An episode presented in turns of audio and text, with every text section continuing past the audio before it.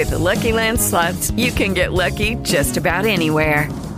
This is your captain speaking. Uh, we've got clear runway and the weather's fine, but we're just going to circle up here a while and uh, get lucky. No, no, nothing like that. It's just these cash prizes add up quick. So I suggest you sit back, keep your tray table upright, and start getting lucky. Play for free at LuckyLandSlots.com. Are you feeling lucky? No purchase necessary. Void where prohibited by law. 18 plus terms and conditions apply. See website for details.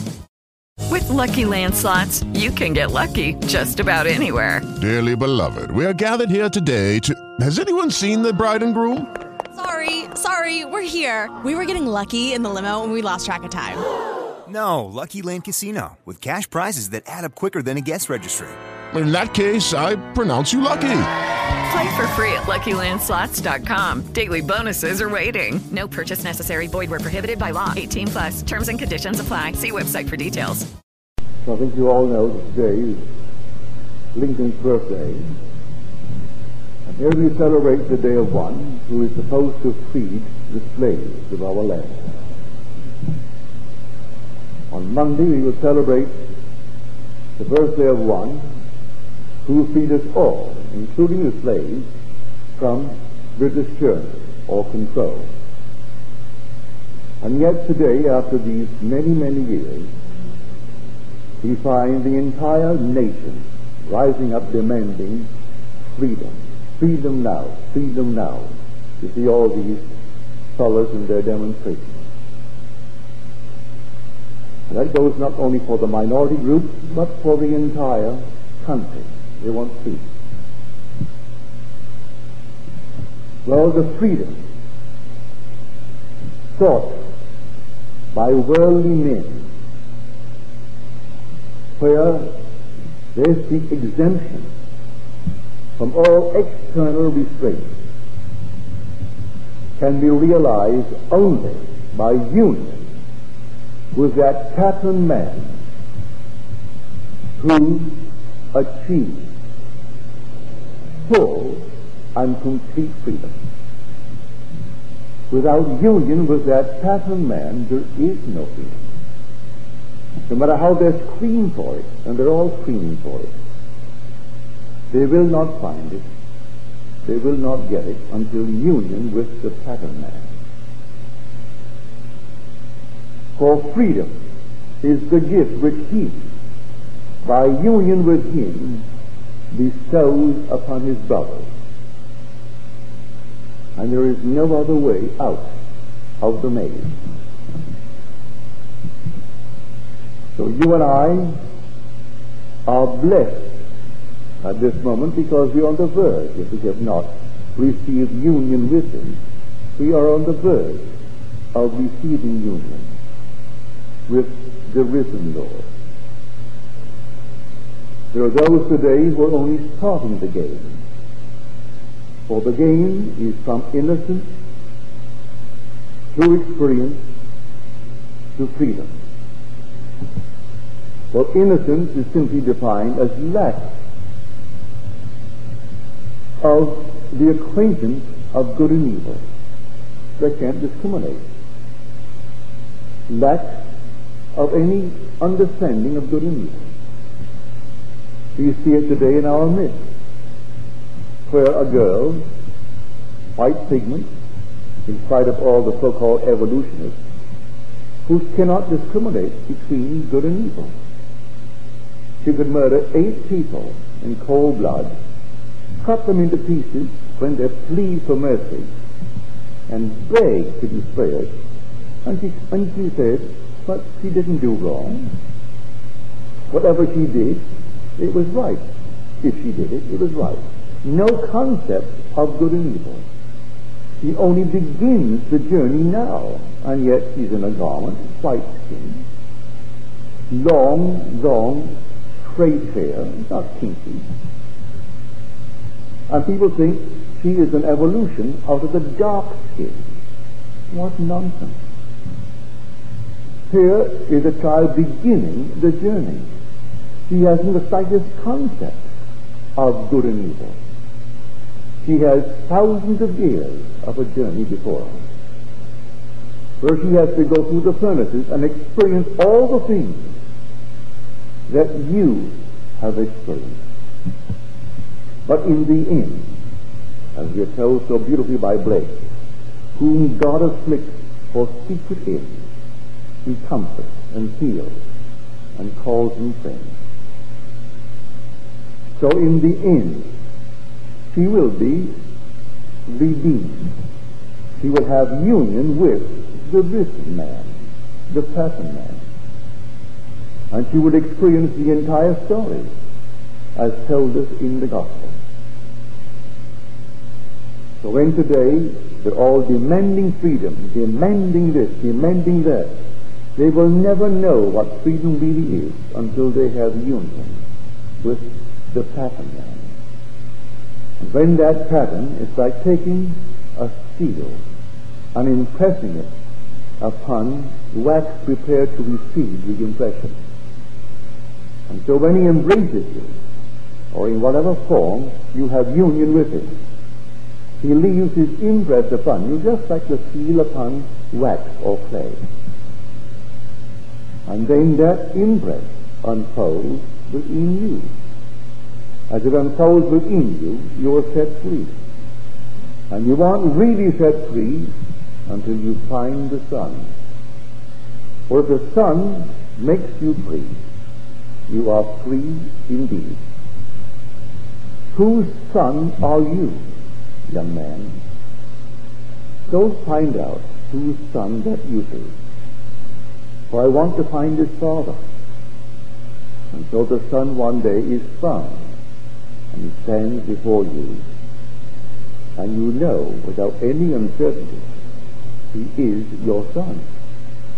And he knows you are his father. Then you are free. Free indeed. So it doesn't really matter what happens thereafter. But it starts from plain innocence, where a complete lack of any acquaintance with good and evil. Then we pass through experience. Well, experience is actually living, living through something, so that we now know it firsthand rather than by hearsay. We all lived through that experience last Tuesday morning. Now, our friends called us. We had 12 calls from the east. New York, Cincinnati, Jersey, and so on, to ask about us. Well, we can tell them nothing happened. A few things were broken, not much. No damage to the house. A couple of pieces of china, a few vases, and of course the things that fell off the wall, we could always put them back. But there's really no, no damage. But we had the experience of the shake. And we all had it. I can tell them, but that's hearsay, as far as they're concerned. We had the experience. They only know it from hearsay. So experience is something that one has to live through. To experience is to actually live through something. So that you have a first-hand knowledge of it, rather than have someone tell you about it, so that your knowledge of it is only hearsay. You're not a witness if it's hearsay. And freedom is simply liberating the slave. It's really self-realization. It is a complete self-fulfillment in a spiritual sense. And when I speak of self-realization, I'm not speaking of any organization that calls itself a self-realization. I'm speaking about actual self-realization. When you discover who you are, and you will never in eternity discover who you are until the Son stands before you. And then you know who you are. And then you are set free. For bear in mind, it was God who was crucified. It was God who was buried. It was God who rose from the dead. It was God who was born from above. It was God who found David. And it was God David called my father. He was God whose body was split in two from top to bottom. And it was God who ascended into heaven like a fiery serpent. And it was God on whom the dove descended. There is only God in the world. So when we go back into Scripture, and the journey begins in the third chapter of Genesis, and we read the story of the serpent, and the serpent is asking a question of Eve. Did God tell you that you should not eat of the trees of the garden? And he said, No, that I should not eat of the tree in the midst of the garden, but all the other trees. Did he tell you that you would die? Because you will not die.